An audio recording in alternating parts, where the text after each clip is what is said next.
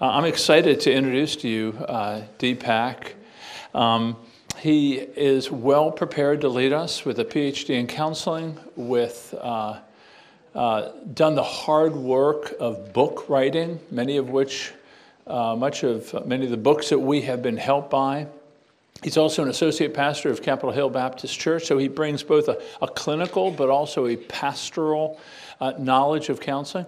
Uh, but what I like about Deepak is I asked him today what his kids are doing, and he knows what they're all doing. He has five children, a wonderful wife, and is intimately acquainted with their ways. And so there's that, that not just the clinical and pastoral experience, but he lives these relational dynamics out in the context of both a church and, and a home.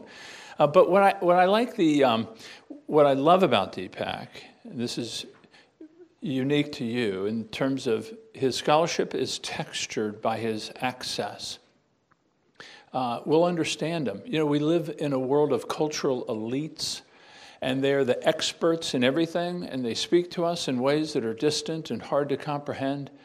And yet, we will not have that problem today. We will understand and, and be helped by it. Our relationships are going to be helped. Uh, so I want to thank Brian for organizing this. I know Mary has done a ton of work to get it done, Travis and folks in the back. But th- say thanks to them. They've served us well. They're modeling for us the gospel.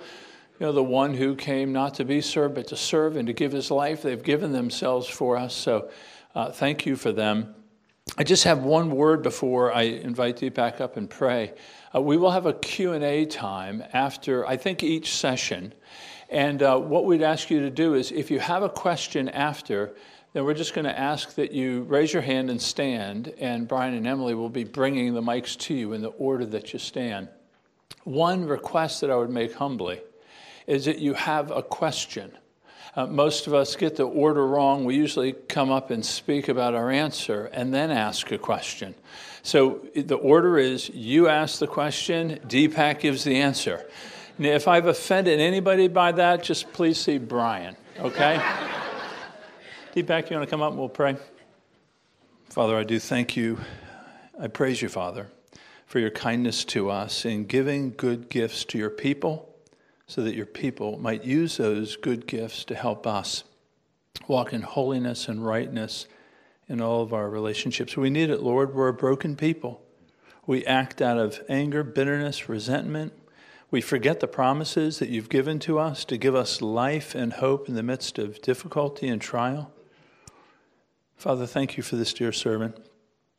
Use him for your glory, but use him to instruct and lead us well, that we might relate to one another well, practicing the one another's, sacrificing, serving, forgiving, bearing with one another. God, we want to model heaven by the nature of our relationships with each other. Father, I thank you for this dear brother. Give him strength in all that he needs.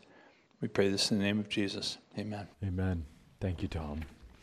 Well, good morning. You should have a handout there uh, that's going to guide you along the way. That'll help you.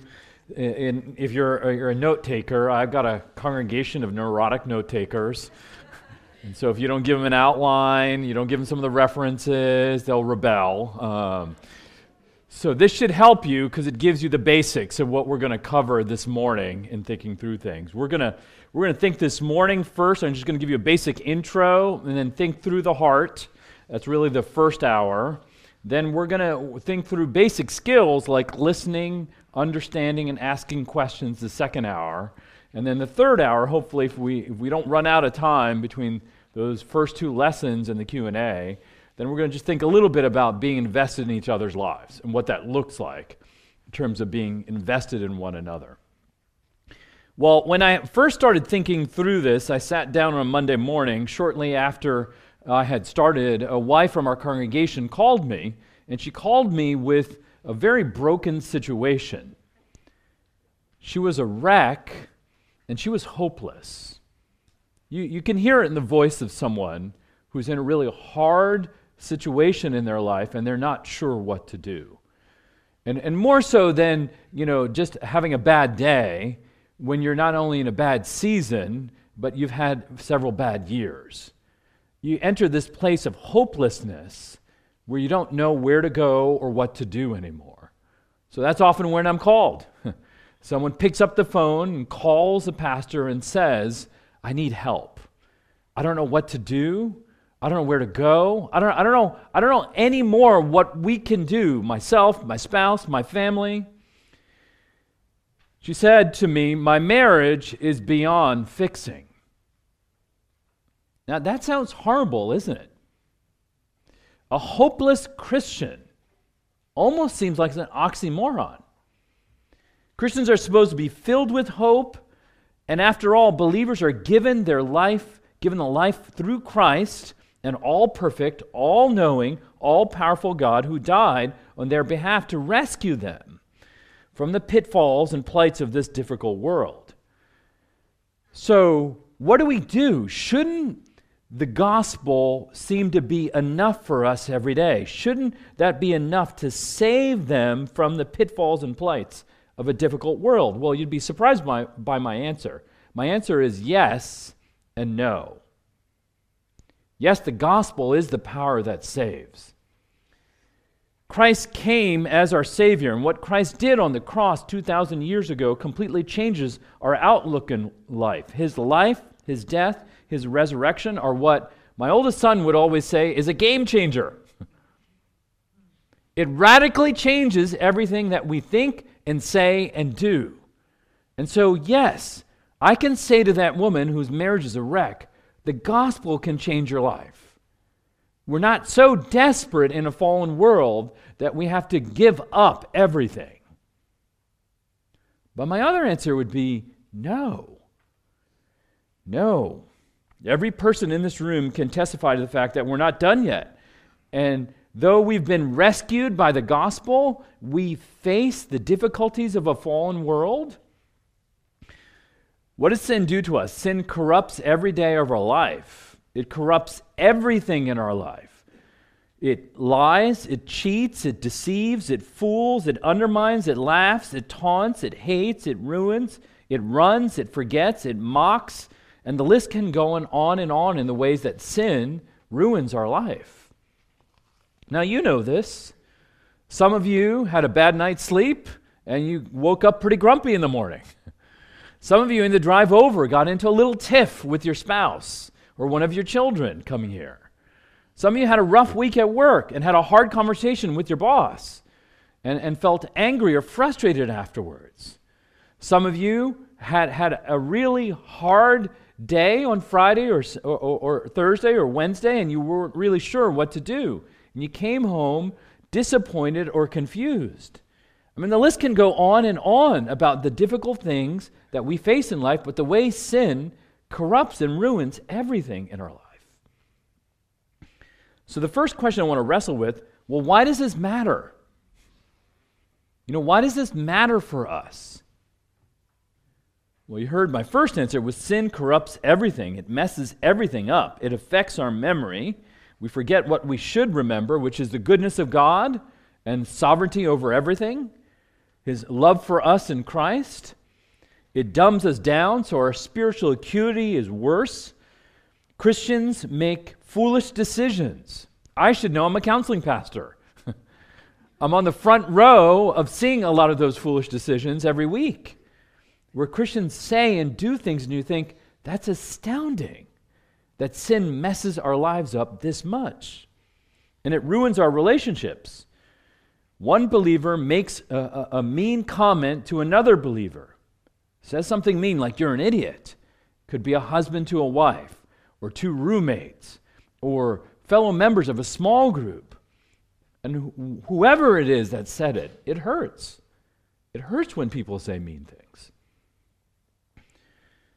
Well, my, my, my second answer to the question why does this matter? Why are we taking the time? Why are you here on a Saturday morning to talk about relationships? Well, because we get overrun by suffering. Take a look around you, live long enough, and you'll see pain and tears and sorrow and disappointment and sickness and all kinds of difficulties around us. Suffering is hard on us, it shakes us up. Our placid lives and our happy lives morph into a miserable existence. hurt and pain and crying become a common part of our existence when we struggle to make sense of the purpose of suffering. And when suffering hits, we don't know what to do, and we assumed happiness is not only our right, but it's to be expected. And no one prepared us to face the suffering, let alone to help us understand what it means to get through not just tomorrow, but years of suffering for some people. Well, because sin and, and, suffering affects us, we need to know how to fight faith in a fallen world. So, the bottom line, why does this matter, is we can't do this on our own. We can't fight through this on our own. To make it through life, we need help from brothers and sisters in Christ. I need you, and you need me. We need each other in order to survive. And in order to get to glory, we are, we are essentially what my boss often calls a salvation cooperative. We're, we're working together to help one another get there. I, I, I, wake up any day, and you know what? You know, first thing in the morning, I'm not a coffee drinker. I could be grumpy. and yet, uh, I, if, if I get into the Word and I begin to pray, and then I find ways to begin to serve my daughters, and then serve my oldest son, and then come alongside my wife and work through it, then I come to realize, like, you know what? I can't do this on my own. As soon as I begin to serve, it gets the focus off of me. Well, then I go across the street and I begin working at the church. And in my job, people start showing up. people start showing up. There's a 9 o'clock and a 10 o'clock and an 11 o'clock appointment with different members who are in need. And I've been surprised at how often, thinking I'm in there to help someone, or I wake up in the morning and I'm, I'm there to serve my family, I'm surprised how much I need the people who are coming to me for help. How much I actually need them in order for me to survive. I'm walking in as the helper, as the person who's here to rescue your troubles. You know, I'm, I'm, I'm Papa Bear. I'm here to help all the kids. Uh, or I'm, I'm Pastor Shepherd. I'm here to help all the members. But you know how many times I've been walking away encouraged by the way the members have ministered to me. So I need you and you need me. I don't know if you approach every day like that, thinking, you know, in, in, uh, you know, I come from Washington, D.C. Last night, for those of you who were there, I joked around a little bit about I'm, I'm in a city of type A people. they, they all have come to D.C. in order to conquer the world. They think if they can come to the nation's capital and do some good, they would change the entire country. About a month later, they realized that was wrong.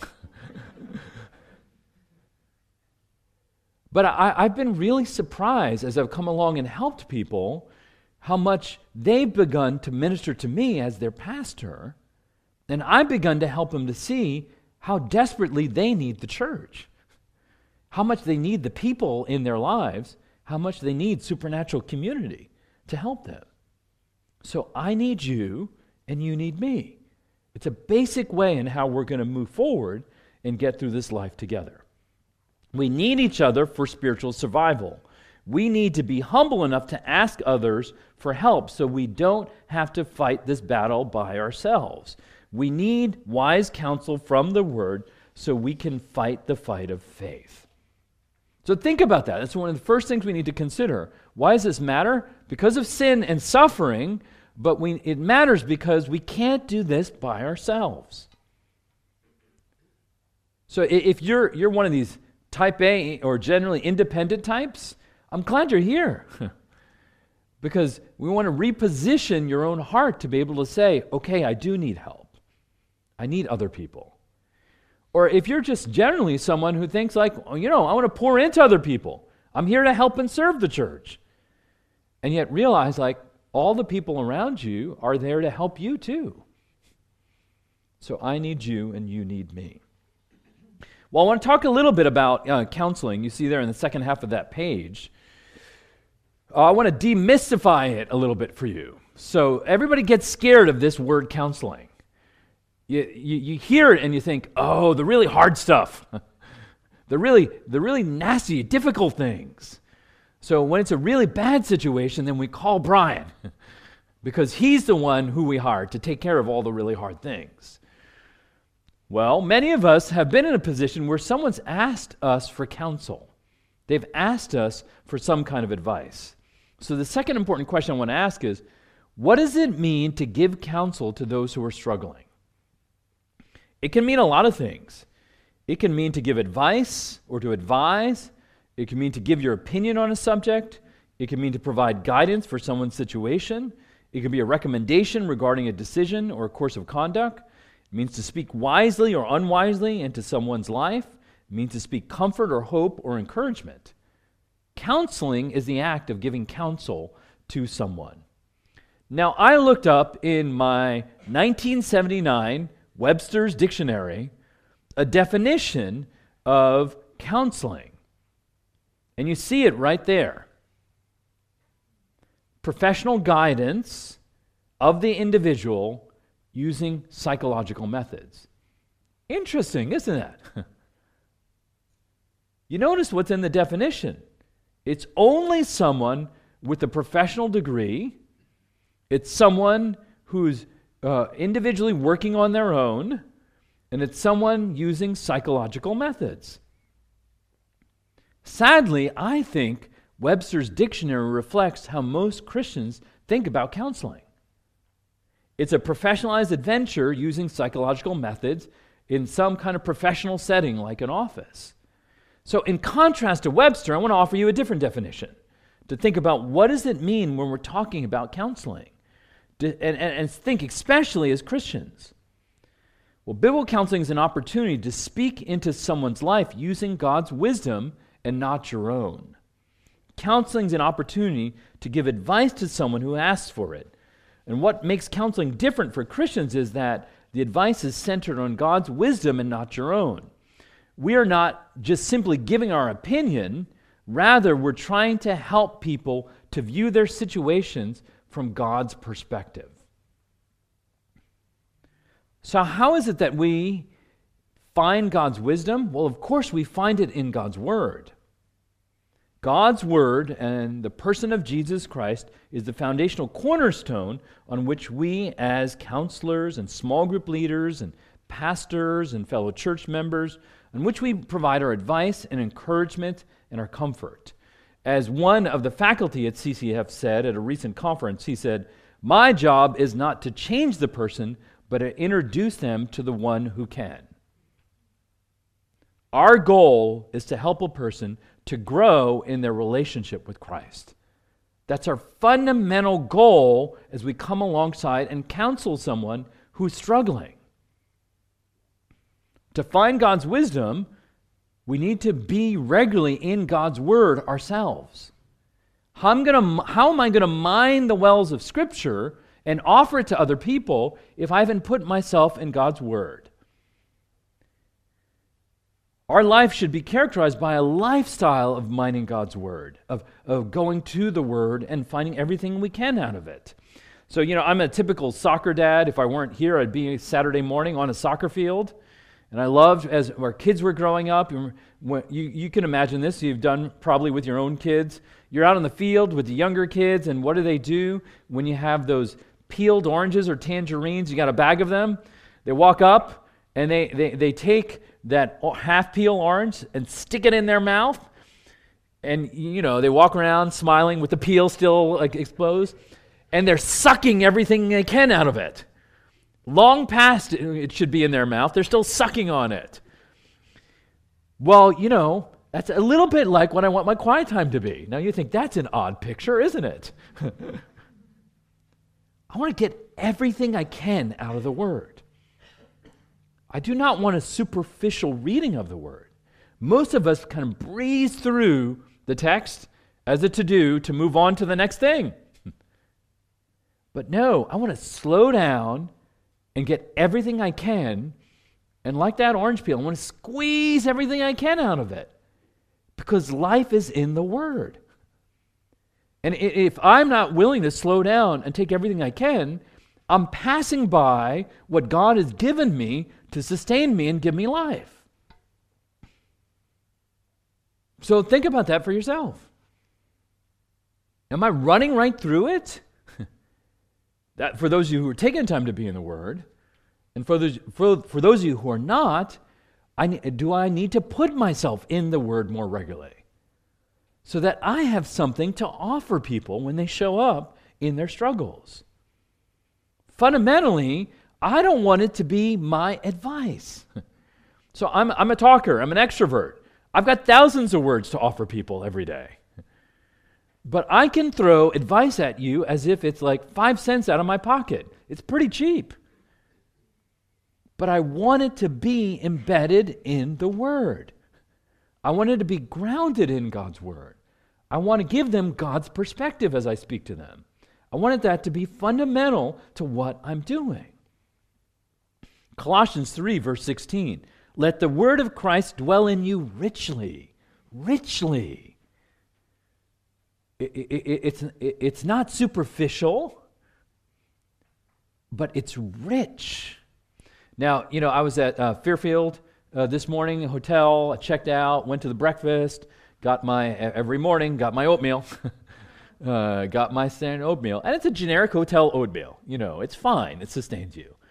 Versus, you know, one, one time I was uh, staying with guests and they, got, they, they gave me like, I don't know what they, where they got it, but it was like, it's the most amazing oatmeal on the planet. I thought, what did you do? How'd you get this? And it, it's a family, you know, fresh herbs, fresh oats, you know, fresh everything. Make a difference. Well, let the word of Christ dwell in you richly. There's a lot of riches in Scripture. Are you ready to dig and mine it out? Let the word of Christ dwell in you richly, teaching and admonishing one another with all wisdom. So that's, that's the first part. Flip over to the next page. What I want to do is I want to shift gears and help you think a little bit about the biblical heart. We want to think about this category of the heart because it's fundamental to understanding how to help other people. So, a young guy was sitting with me. Let's just call him Jonathan because that's actually his name. Uh,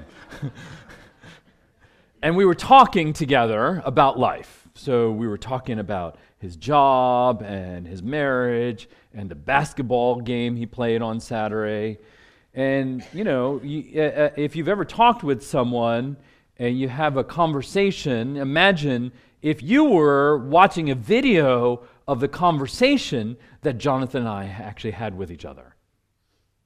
He gave me a lot of things about his life, basic facts about his life. We had a good conversation. You know, we talked about a lot of different things.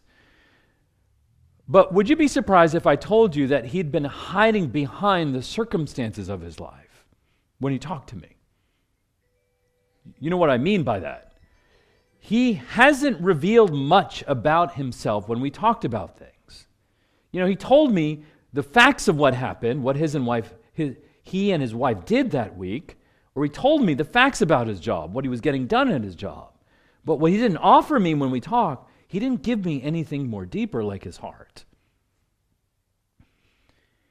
He told me what's happening in his life, but he had not said a thing about how he's doing. If I were sitting across from him, I wouldn't ask, How's your job? Or what'd you do this weekend? Or what do you think about the basketball game? I'd ask him, So what really matters to you? What are you worshiping? What are you wrestling with right now? What are you angry at? What made you get up this morning? What are you really honoring and glorifying with your life? You see the change I made? the shift I just made? The conversation, the first conversation about the basketball game and what he got at, done at work, what's happening in his marriage, told me a lot about his life, but it didn't go very deep. That second set of questions was trying to get underneath the surface and find out what's going on in your heart, Jonathan? What are you worshiping today? What are you, what are you rejoicing in today? Now, if, you know, knowing Jonathan, if, if I asked him some of those questions that I said to you, he'd be a little bit startled. If I said to him, What are you worshiping today? What matters to you? What got you up this morning? He'd be like, Whoa, I thought we were talking about the basketball game. we don't really have this kind of conversation, buddy. and what is he saying to me? He's like, Oh, well, I, I'm not ready. I don't know you well enough to give you access to my heart. I'm not going to give you the inner stuff just yet. You're still just getting to know me. but that's what I want. I want to step beyond the circumstances of his life and press into his heart because I want to know the real Jonathan. I want to know really what's going on in his life, not just the circumstances, but what he worships every day. What really matters to Jonathan is what I want to get at. And so when I have these kind of conversations, I'm planning to be, and to use a word, a degree intrusive. So many of us live with terminally superficial relationships. We, we live on the surface of things. And there are a lot of people in life who are trapped in these kinds of relationships. And you know, you know, you know what it's like. Um, uh, uh, I am uh, in um, in going out on a daddy-daughter date night one night with one of my daughters. Uh, as I'm driving to the the destination, and I just said to her, Hey, sweetheart, what do you want to do? Just thinking, like, which restaurant do you want to go to? And she said, Daddy, I want to sit across the table from you, look into your eyes, and have deep and meaningful conversation.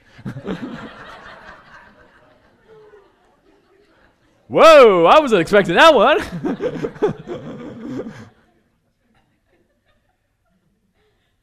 you know, young girls, women, as they have conversations, what if I Watch two ladies getting together at Starbucks. What do they do? They unload their heart. they, they open up. They know naturally how to do this. My daughter, from a young age, has known how to have these kinds of conversations. Now, as a teenager, she, as we, we're driving to school, she just says, Okay, tell me what you're doing. I go through the list, and then tell me what you don't like about your day. Uh, like, oh, okay, that's a little bit more deep. um, so we, you know, we want to have these conversations. Now, stick a room full of guys with me, and we're mostly talking about the NFL game from Sunday. Unfortunately, men are not as good as going after the heart. A lot of them, their fathers never even taught them how to do this. So you're not surprised when they get together. They just don't know how to go deeper. I'm going after Jonathan's heart. I'm hanging out with him not to just talk about the game. I want to know what he's worshiping in his life. So, most people live in terminally superficial relationships and don't know what it means to get beyond the superficial. I want you to think about your conversations in the past week. What were they like? Just think through a few conversations you had this past week. Were you at the more superficial level in engaging people? And how many of those people did you get more on the side of where, what are they worshiping? What do they adore? What do they like in this life? As we get to know people and get involved in their lives, even help them pursue change, this biblical category of the heart becomes vital. As we help people, if we only address the superficial details and the circumstances of their life and we don't dig down into the depths of their heart, I think our counsel actively falls short what the Bible encourages us to do. So, what do I want to do? I want to go ahead and define this idea of heart and help you think about how this changes the nature of uh, how we think about relationships. The heart, as we understand it, is not the physical heart. It's not the heart that's pumping blood within me, but it's the spiritual heart. It's the central, most core part of who you are. In several places in Scripture, the Hebrew and Greek words for heart describe being at the center of something. Some have called the heart the command center for our life. So think of Luke 6 or Matthew 12. Out of the overflow of the heart, Jesus says. And in those texts, Jesus talks about words. Out of the overflow of heart, the mouth speaks. But I would say, out of the overflow of heart, the mouth speaks, or we think, we feel, we act, we do, All that flows from my heart. And the heart is the command center. Now, uh, one other way to describe our hearts is the inner person. Uh, uh, just a quote from Paul Tripp in Instruments in Redeemer's Hands. He says Scripture often divides human beings into two parts the outer and inner being. The outer person is your physical self, the inner being is your spiritual self. When biblical authors describe what is the inner being, they use the term heart. We come to know humanity's deepest struggles by looking at their hearts. We see the importance of the heart when we look at verses like Proverbs 4:23. Solomon writes, "Above all else, guard your heart, for it is the wellspring of life." Well, just as a wellspring is a source of life, so also Solomon says, guard your heart, protect your heart. The heart is the, the source from which the fountain of which all of life springs forth. And so, therefore, protect that heart because your heart is the fountainhead from which that life springs forth. Now, if you've ever heard someone say the phrase, I want to know the real you, what do they mean by that? I think they're talking about what we're talking about here. They want to get beyond the superficial, and they want to know the essential core of who you are. Solomon writes, As the water reflects a face, so a man's heart reflects a man. Proverbs 27 19. So much like water that reflects the back of the, uh, uh, the reflects back the image of one's face, to really get to know someone, their character, and who they are, you need to know their heart. Now, think about your own experiences and relationships. You only really get to know someone if you get beyond the basic mundane facts of a situation. So, you could ask me about my life, and I could tell you things like I was born in 1969, uh, I grew up in New Jersey, my undergraduate de- degree is in biology, I'm married for 20 and a half years and I have five children ages 17 to 8. Well, you know more about me right now, don't you? But you don't know much about what I'm wrestling with today. That was just like the conversation with Jonathan. I could hide behind all those facts and not really give you much of me. But what, what, do I, what, what do I want to tell you? If you want to get to know me, I could say things like, well, I struggle with pride. Or I'm greedy for my wife's time because I wrestle with how much our kids consume her time. Or I might sound humble, but I wrestle with self idolatry. Oh, okay. All those statements right there give you a little bit more access to my own heart. Now, to be clear, facts are not useless, and some facts are more useful than others. So, knowing the fact that someone was abused is more important than their favorite color. But the best facts, the best facts are just the beginning of a breadcrumb trail we can use as we seek to draw out desires, purposes, and motivations of the heart. Now, you see there at the bottom of the page there, Luke chapter 6, verses 43 to 45. This is Jesus talking about trees, and this is what our Savior says No good tree bears bad fruit, nor does a bad tree bear good fruit. Each tree is recognized by its own fruit. People do not pick figs from thorn bushes or grapes from briars. The good man brings up good things out of the good stored up in his heart, and the evil man brings up evil things out of the evil stored up in his heart. For out of the overflow, of his heart, his mouth speaks.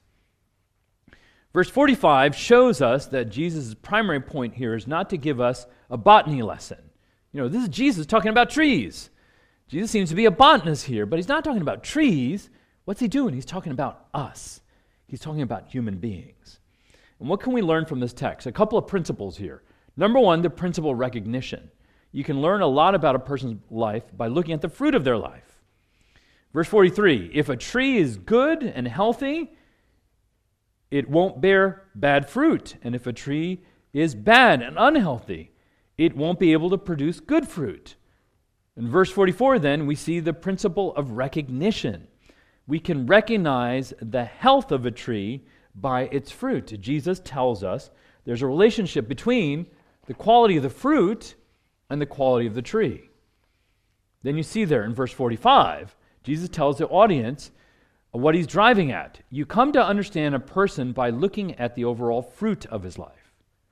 Now, what do we mean by fruit?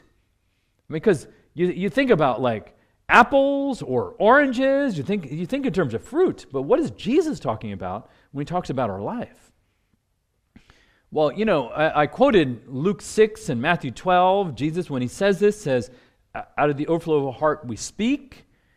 Well, I think he's also talking about fruit in terms of our words, our plans, our feelings, our choices, our actions, our relational interactions, our hopes, our dreams. That's the fruit that he's talking about. Or to get even more specific, our financial choices, our parenting, the quality and state of our marriage, the quality and state of our other relationships, our feelings of sorrow and confusion and anger and joy, our discipline or lack of discipline in going through de- devotions, our attendance or lack of attendance in church, our prayer life, and on and on it goes. That's the fruit from that we can see hanging on the tree. Number two, so where does all the fruit come from? It comes out of the overflow of the heart. Jesus, who made us and knows us perfectly, says fruit comes from what flows out of our heart. Look at verse 45. For out of the overflow of heart, the mouth speaks. Now, we might tend to think that we have control over our words, and it's purely cognitive. And yet, uh, what we find is that your words and choice, your choice of words and your in, instinctual words have a root, and that root is the heart. Have you ever heard someone say something and said, Oh, that seemed to come out of nowhere? Or they say, oh, no, I didn't really mean what I said. Well, no, actually, you really did mean what you said. Jesus saying here, it's not just something coming out of nowhere, but you did, in fact, mean what you said. Number three, we can store up good and bad fruits in our hearts. Uh, we know from the Bible that we're born into sin and that nobody is righteous, not even one. And as we noted earlier, only God can finally change our hearts. But this passage seems to indicate that we we are culpable for what's currently in our hearts. We can play a part in seeking change in what's going on in our hearts. So, verse 45, you notice the good that's stored up in the good man's heart good seems to be accumulating in the heart. It's a fascinating thought. By this verse alone, we don't know how, but somehow there's an accumulation and a storing taking place of things in your heart. Jesus also indicates our participation in Matthew 26.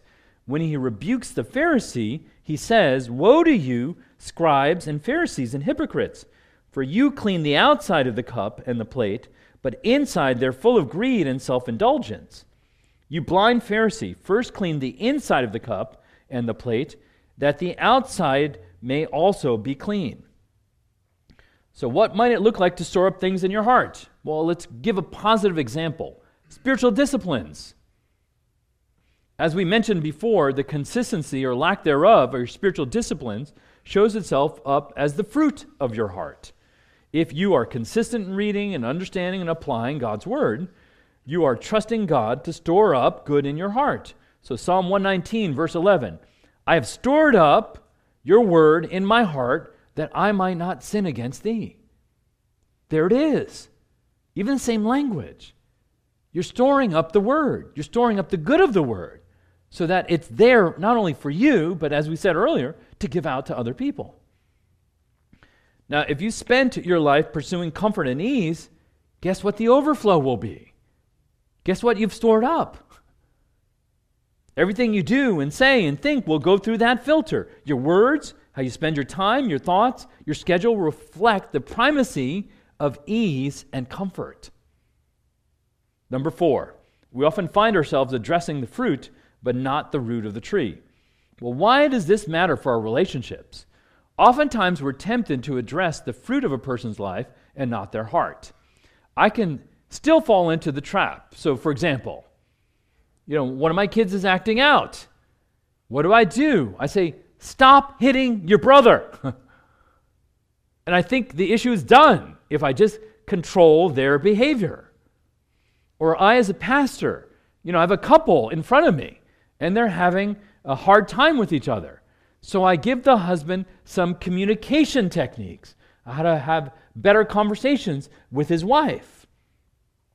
Well, in the first example, with, with the, the, the bad fruit of my son hitting one of his siblings, I can certainly control his behavior, but that doesn't get at the jealousy he experiences with his sibling. Or the second example, with the couple, I can teach a husband how to communicate better. That doesn't get at, though, the bitterness that he's experiencing in that moment towards his spouse. So, sure, I can rearrange the chess pieces in anyone's life, but it doesn't get at the deeper issues of the heart that we're talking about here. And unless I'm willing to shoot an arrow at the heart, things are not going to change. So I have to keep the heart as my target as I'm trying to help these people. Now, has, have any of you had bamboo growing in your backyard? Anybody have bamboo growing in your backyard? Yeah, okay. So, how does bamboo work? So, for example, if I were to go over to your yard and I were to just yank the bamboo out, is that going to get rid of the bamboo? It's connected where? At the root, yeah. So a bamboo is a, is a really awkward problem. Because, you know, I, I, I, can do basic weeding. I can get down on the ground, pull out the weeds, make sure I'm getting the roots of the weeds right there as I'm pulling it. But bamboo, no, interestingly, the root might be all the way over in even the neighbor's yard. And it grows through the ground and then shoots up 50 feet over here or 20 feet over here. And so if I pull up the bamboo right here and I don't get to the root, the problem's not going to go away. Well, it's just the same thing. I mean, I can, I can adjust someone's behavior or I can teach them better communication techniques, but if I don't pull up the root, if I don't get at the root of that tree, and so the root being obviously the heart, nothing's going to ultimately change.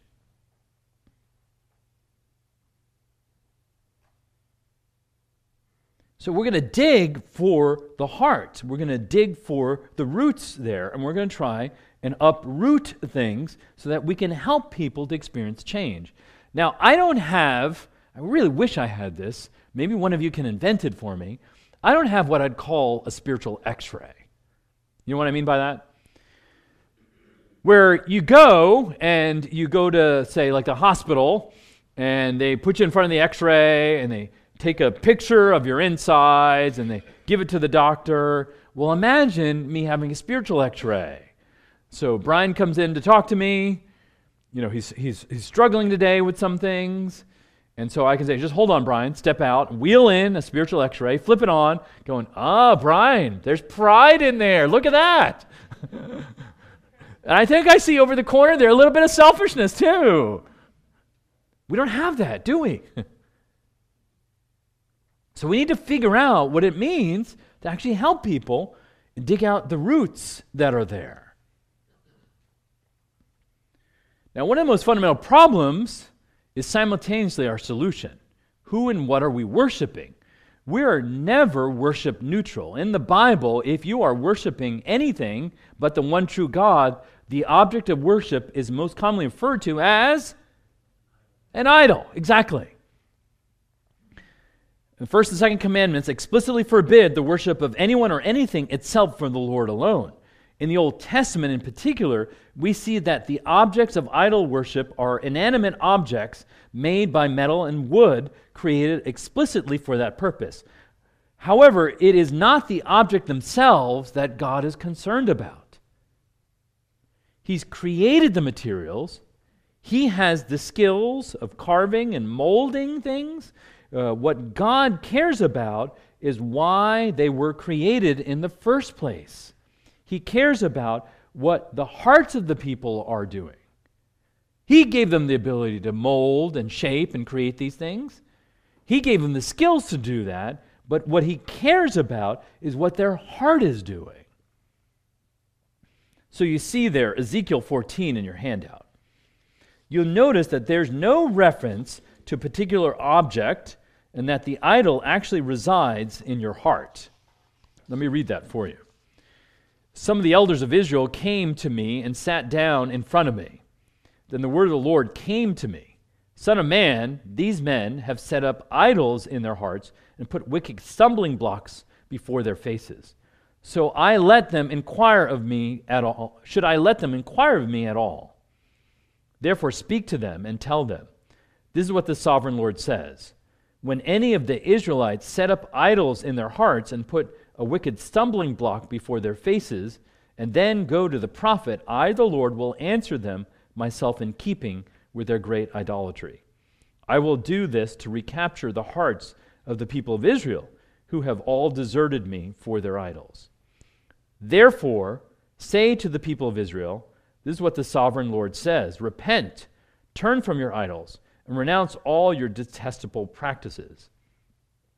When any of the Israelites or any foreigner residing in Israel separate themselves from me and set up idols in their hearts and put a wicked stumbling block before their faces, and then go to a prophet and inquire of me, I, the Lord, will answer them myself.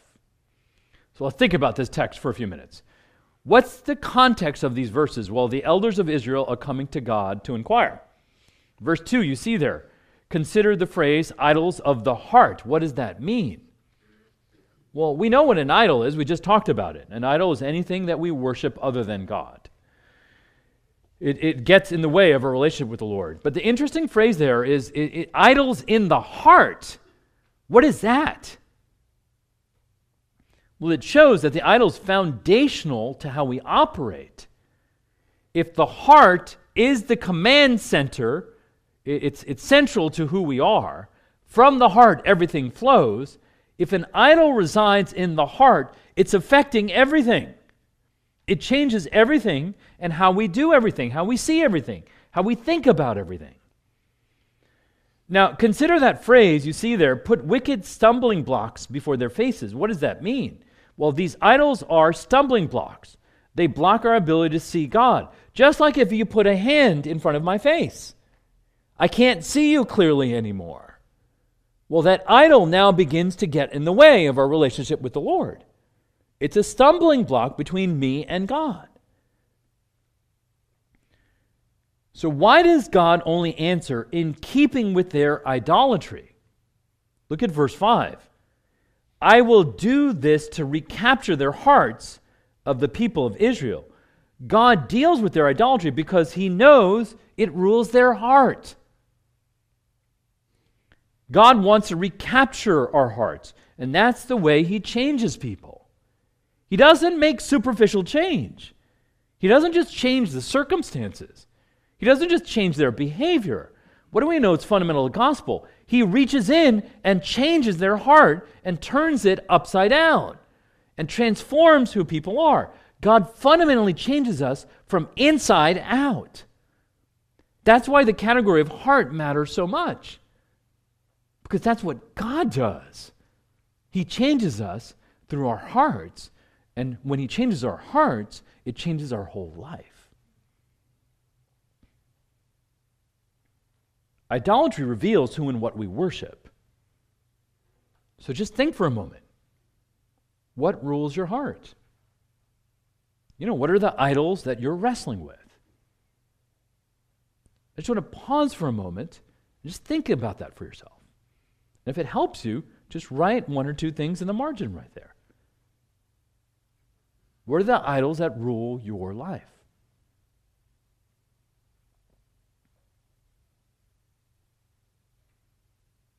Take time today and figure out how they've been stumbling blocks before your own face and how they're getting in the way of your own relationship with the Lord. Idolatry is dangerous because idols are blinding.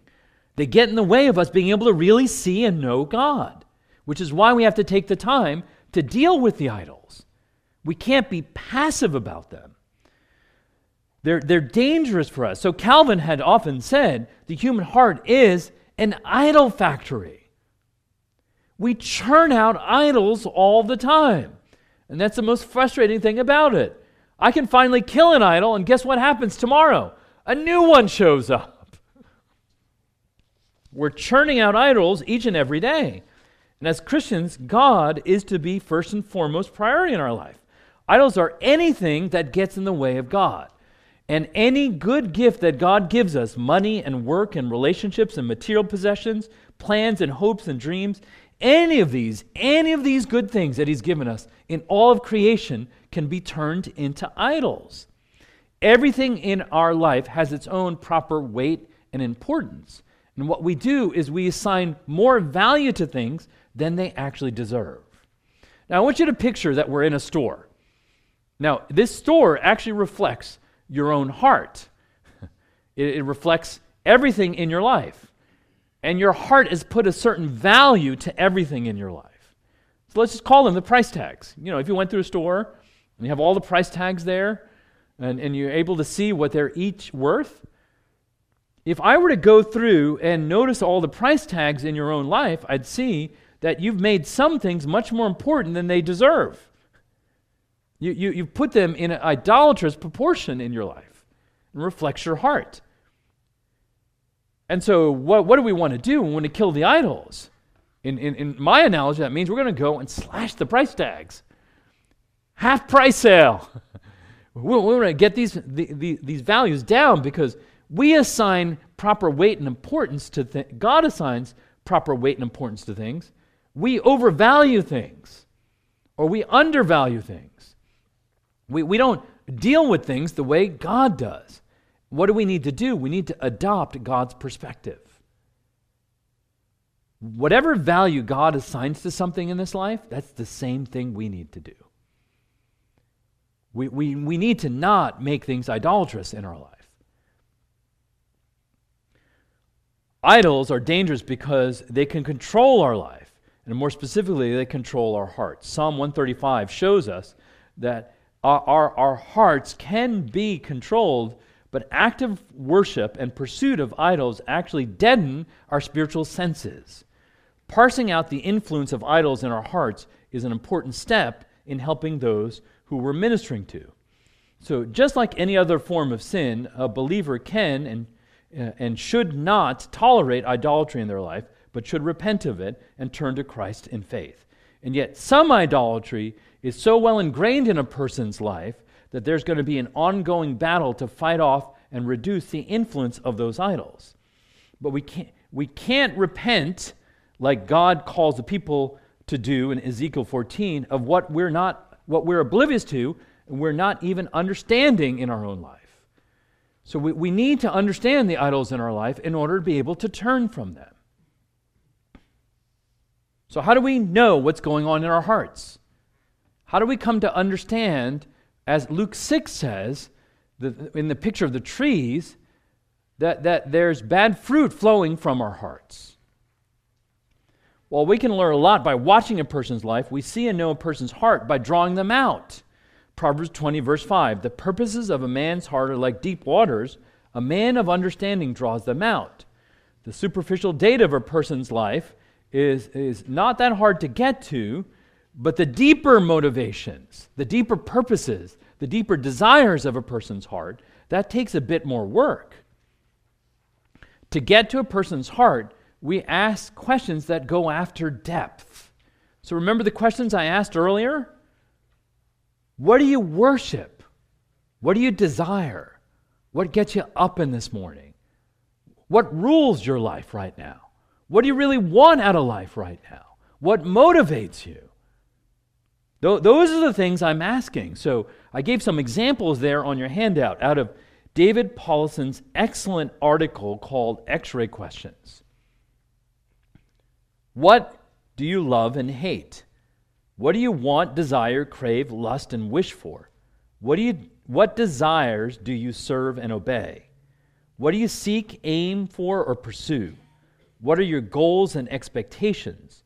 What makes you tick? What foundation of life, hope, and delight do you drink from? What really matters to you? Where do you find refuge and safety and comfort and escape and pleasure and security? And what or who do you trust? So I, I think the heart variable provides a level of depth, but we need to know how to ask these kinds of questions. You know, we, we don't typically ask these que- kind of questions in our conversations. And yet, part of what we need to do is learn how to shift into heart oriented conversations. We get away from the facts of a situation and we're willing to dig into people's hearts. Now, recognize what I said earlier. Remember when I talked about talking to Jonathan? If I were to ask some of these kind of questions, Jonathan would have said, Yeah, no. That's not what we do in our relationship. But, you know, I can pick any number of other people over here Sally or Debbie or Jenny, Peter or Tom, who if I opened up with them and modeled humility for them, and then I asked them some of these kinds of more deeper, intrusive questions, they would gladly open up. Because they're like a lot of people. They're dying for some kind of heart connection with other people. They're, they're dying for some kind of deeper relational connection with other people because they know what it's like in a technological age to live in a more superficial arena of relationships. And they want more than just that. So, Matt and Megan. Uh, Matt, Matt uh, Smethurst uh, was editor at the Gospel Coalition for many years. He's planting a church now in Richmond, Virginia. And, uh, uh, and Matt and Megan, his wife, did premarital counseling with me years ago uh, as they were finishing our internship program. And they had stayed on after they had gotten married, and as husband and wife, they were commuting into Virginia and doing the awkward and difficult commute back into D.C., facing the traffic every day. And so, in their drive back, he would often ask his wife, So, how was your work today? And he, would say, he said to me one day, Yeah, she would rattle off all the facts of what she did that day. He said, I realized, you know, that's not what I really want to know. And so he said to her, Tell me about your heart. Oh, what a great question, Matt. What a great question. Well, what did he mean by that? He said, I want to know what's going on below the surface. I want to know what was hard for you today. I want to know what matters to you. I want to know what your joy is right now. I want to know where your greatest delight is. What a great question, Matt. Now, you know, I didn't, when, when I heard him say this, I thought, that's a really astute question for a young guy in his 20s. Matt, where did you learn this? Well, at the rehearsal dinner for his wedding, I came to understand Matt is one brother with, it was three or four sisters. as soon as I thought that, though, ah, now I know where you figured that out. They have trained you quite well to be prepared for marriage. So, when, my, Lord willing, if my oldest son gets married or my youngest son gets married, at the reception, I'm going to say, You have to say thank you to your sisters. Because they have prepared you to be a better husband within marriage. Think about your own relationships. Just think, think about who's important in your life. Think about who you're invested in. All of us have superficial relationships, so you think of it in terms of concentric circles. There's those people you don't know nearly as well. But then if you go right to the center where your heart is, there's a few people in that inner circle. There's just a few people who really know you. Here's the challenge for you walking away from today. The people who are in those other layers just out there, they're folks that you, you know, you kind of know, you sort of know, but you just had these kind of deeper conversations. My challenge to you is to think about any of those relationships that go beyond that inner circle, and can you set the agenda for creating deeper conversations? Now, you might try it on someone this week by asking one of those questions that I laid out for you. And a few of your friends will do just like Jonathan. Wow! In which case you can say, oh, well, sorry, I went to seminar with Dr. Deepak on Saturday. He told me to do this. So just pin the rap on me. Uh, totally fine. It'll get you out of the situation in that moment. But there will be a few people who will say, oh, I, I'd love to tell you about that. And it'll open up a whole new arena in regards to your relationship with them. So that's my challenge to you. think about how you can bring more depth to different relationships in your life by pursuing people and pursuing their hearts. So that's the main thing I want to say for the first hour in thinking through both the introduction to counseling and a little bit about our heart, since the heart theology is so fundamental. Any questions you want to ask before we take our first break? You gave that example of Matt coming home and, and, and how's your heart? That's kind of a, a Blair Robinson special. Many of you have probably heard Blair say, How's your heart doing today? Um, how do you do that with your family, with Sarah and the kids? Like when, when you get home from a long day of counseling, what are some of the questions that you ask that have been part of your routine, some of your rhythms? How, how do you do that to draw them out, draw yeah. out their hearts? Yeah, you know, family conversations, because uh, our kids, we have a wide age range of, of, of children. I, uh, we're at a stage where I'm just getting, I'm going to get our kids to talk. you know, uh, depending on the age range, they're more interested in the food than having an intimate conversation with the family. Uh, so I, I, can ask more provoking questions, but I tend to do that more on one on one. In that setting, I'm more, much more likely to have a deeper conversation with a kid and to just say things like, Tell me what was the hardest part of your day.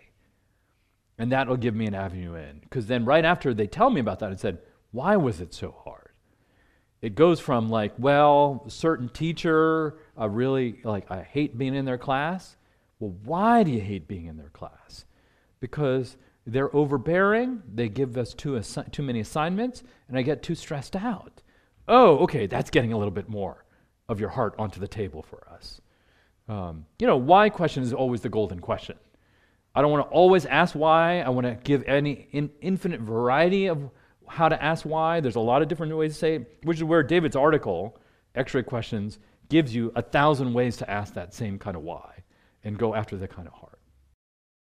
How do you set yourself up for um, being able to have these conversations and ask these questions with non believers? Yeah, uh, that's a, a, and tell me your name. Jaden. Um, yeah, uh, I I am trying to pursue depth of relationship with non-believers just as I am with believers. I mean, because I can say to a non believer, like, what matters to you? like, what got you up this morning? I have to be more careful with kind of the Christianese when I'm talking to them, but I can say, you know, what, what's the most important thing in your life right now? and then I ask them, why? and and th- that same thing applies because every non Christian is an image bearer with a heart, with a spiritual heart, and they're worshiping something. So I think this is, this is useful in terms of our evangelism if we get a concept of what the heart is to get to know people and get them to open up. And, and, and a doctrine of common grace allows me to be able to have wonderful relationships with non Christians uh, and ha- have, have fruitful conversations. And what a wonderful way to evangelize. Not just simply rush in, give them the gospel, and get out, but relational evangelism, get in there and who's more prone to hear me out? Someone who we've actually made that deeper heart connection, where we're able to share life. And I'm able to be really honest. And I'm going to hold back all the things that matter to me, even better for our non Christian relationship, relationship with a non Christian, for an unbeliever to know what matters to me, too. But for me to be patient and loving and ask those questions and hear them out. So that's a basic thing. I'd say use the same kind of questions, just be careful about the Christianese and be thoughtful about how you ask it. So at any family gathering, I'm happy to engage all the non Christian family members that are there. And if the Lord provides us to get beyond, because I hate family gatherings in some sense because we're at that superficial level. It's just really hard to get to the deeper level. I much prefer taking a family member out to breakfast because then I can have a much more intimate conversation with them and ask exactly these kinds of questions.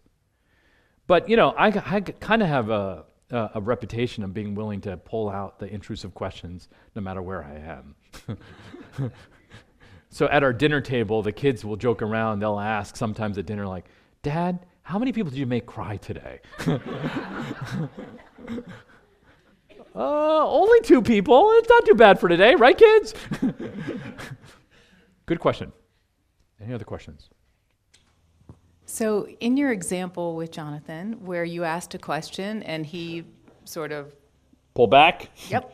So, what do you do at that point? Are you going to try to pursue him more, or are you going to explain that you want a deeper relationship, or to talk about deeper things, or, I mean, how do you proceed at that point? Yeah, and tell me your name. Susie. Susie. Yeah, great question, Susie. Yeah, I, I think it's all of the above. So on the one hand, like if Jonathan, if it's clear, uh, my myself as a mentor and discipler, knowing his life, that he's just not ready to go there yet for any number of reasons, then I'm just going to stay a part of his life. Uh, I'm just going to be committed. No, I'm. I want him to know I'm. In, I'm here to be invested and be a part of his life, to engage him, to be be be a, a caring and loving older godly figure in his life, and and pray for the Lord to open up the door. Because oftentimes, whether whether I, I expect it or not, um, either life circumstances bring him back in the door, asking, having a deeper conversation and that could be a change of circumstances in life. He gets a new job, he meets a girl. now he wants to talk about hard things. or suffering brings him back in the door. You know, he gets a diagnosis of something that he never expected. Oh man, suffering opens up the heart in ways that a lot of things in life never does. Uh, so if I'm patient on the one hand, on the other hand, I could say, hey man, I'm here and I love you, and uh, I, I really need you to open up. I really need you to be honest with me about what you're worshiping. And if you're not sure what I mean, I'll be patient and we'll work through this, but I want to help teach you. And it's not unusual for me to have that conversation. A guy said, Well, nobody's ever taught me how to do this before. there are a lot of people who don't have much self awareness of their own heart. Nobody's ever gone there with them. So they're, they're not really sure how to get there. So I want to be real patient. A lot of times it's not out of rebellion, it's actually out of ignorance and they just need uh, they need help in knowing how to go there, uh, which is where uh, what are counselors? Profession, professional question askers. So I can ask the questions that draw someone out if they're they're willing to be humble and let me work with them. I'm Nathan. Um, do you see self disclosure as a way to open up someone and to create kind of a dialogue with them, or um, where would you be careful using self disclosure? Uh, yes, certainly. And you're talking about, Nathan, the person opening up about their life, what I've been talking about in this, this that kind of self disclosure. Yeah, I, I, do think, um, and because self disclosure is essentially saying, I'm describing to you the deeper motivations, desires, and dreams that dwell within my heart. I'm offering it to them. So, yes, I think a lot of people in life are looking for that kind of deeper heart connection. I mean, this is what Hollywood writes about all the time. this is why romance novels end up being bestsellers, because people want these kind of deeper relational connections. Um, so, yeah, I think that's important, but what's the extent of confidentiality and parameters around it? Yeah, we have to be really careful stewards of people's hearts. So if I go off and then tell four other people about what that person just disclosed to me, I, I will have actually betrayed their confidence and made it harder for them to open up, especially if they hear that I'm talking about them like that. So yeah, I, I, have to, I have to be a careful steward of people's lives when they open up to me. And we're going to talk about, if we get to it, if we have time, in the very last session, I'm going to talk about confidentiality and how to think about that within a congregation. But a basic part of supernatural community is being willing to get into other people's lives and earnestly and honestly open up to one another, be engaged with one another in each other's lives.